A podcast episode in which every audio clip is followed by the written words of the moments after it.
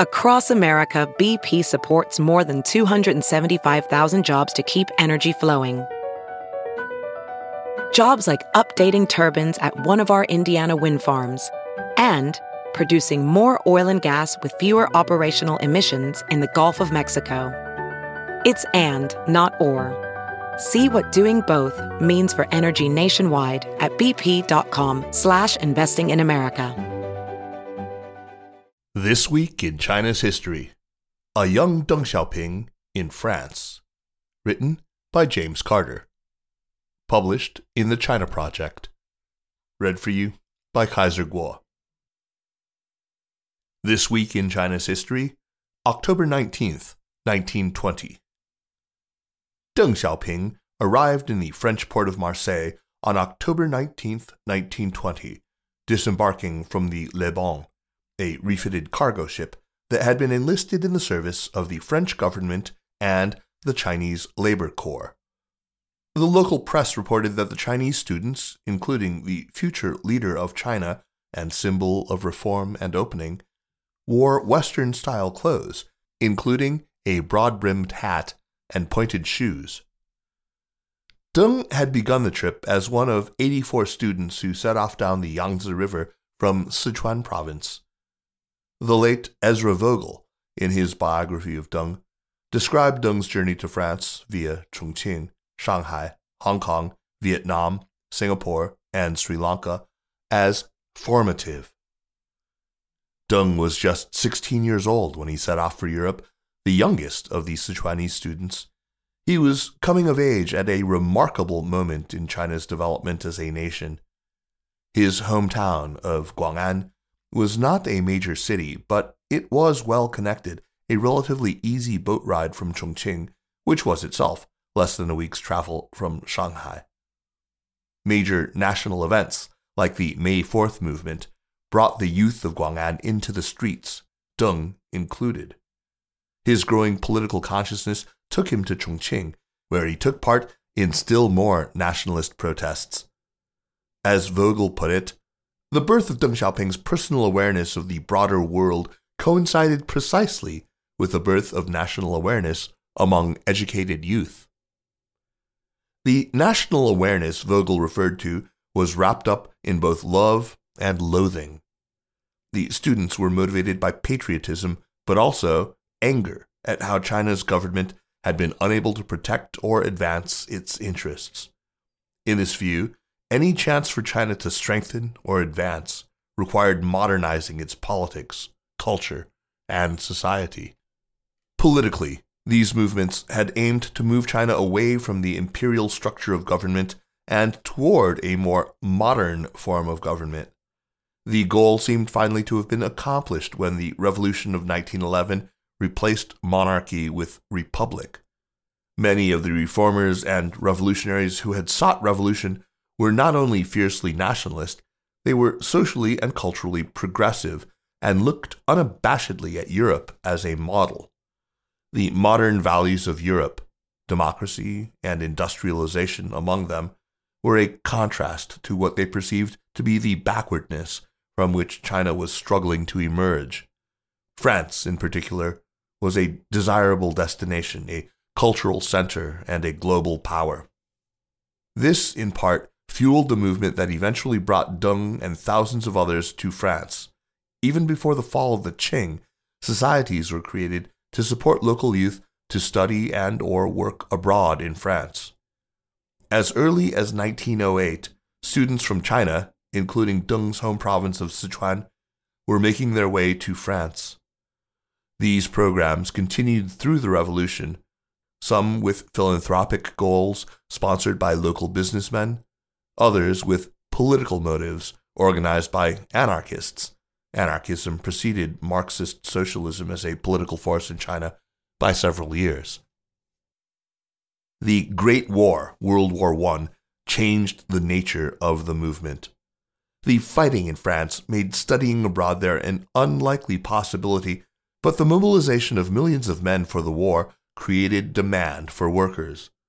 Both France and Britain enacted work-study programs that would bring tens of thousands of Chinese men to Europe.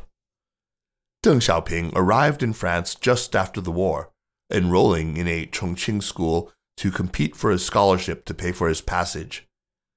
As Vogel put it, Deng was, quote, never particularly skilled in foreign languages, end quote, and was not among those chosen, but in the end it didn't matter. His father paid to send him, and Deng joined the cohort that arrived in France in the fall of 1920. After landing at Marseille, the Chinese students were taken by bus to Paris and then distributed to schools across the region. Deng wound up in Bayeux, in Normandy, where he expected to spend the next few years studying French and other subjects while gaining work experience at the same time. The journey did not go as expected, however. The culture shock of moving from inland China to France would be jarring under any circumstances, let alone during post-war reconstruction. Racism and xenophobia was widespread. Labor was in desperate need during the war, but less so when Deng and his compatriots arrived. French soldiers were returning to civilian life, and there was no longer a labor shortage. Inflation was also high. Amid all of this, the Sichuanese foundation that was sponsoring the passage to France was short of funds. In January, the Bayeux school was informed that its subsidy for the Chinese students would be ending. In March, Deng left Bayeux and began working in the town of Le Creusot, in France's most important ordnance factory. Conditions were harsh, and Deng remained amid the blast furnaces for just 3 weeks before leaving and making his way to Paris. At this point, the story takes an ironic, if predictable, turn. For decades, many Chinese progressives had looked to the West for political inspiration, France in particular. But the France of the 1920s was turbulent. Several Chinese leaders organized protests against working conditions and racism, and were deported for their troubles. Amid racial turmoil, economic difficulty, and just a few years removed from the Russian Revolution, the Chinese students did indeed find political inspiration, though not of the sort that their bourgeois sponsors anticipated. Deng bounced between jobs and schools, working in a paper flour factory, then a rubber factory, in between attempts to enroll in trade and technical schools. Frustrated and motivated by his experience, Deng turned to radical politics.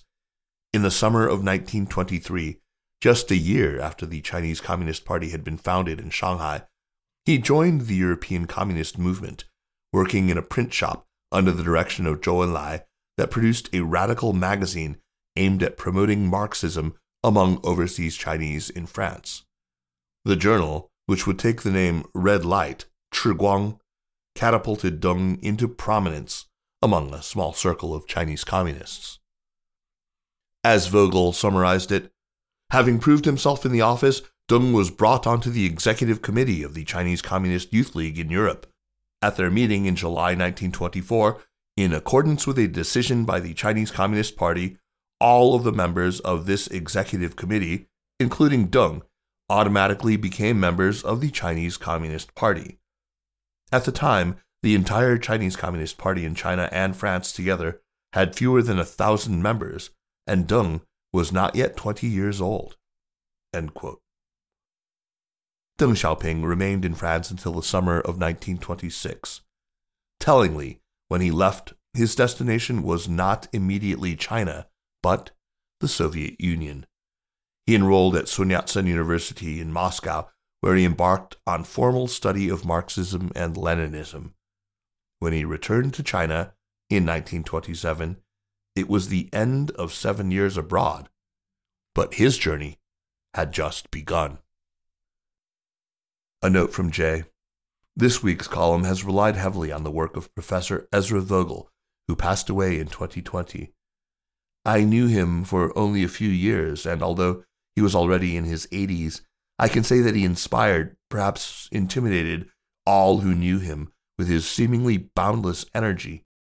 Ezra was committed to fostering and improving greater understanding between China and the United States.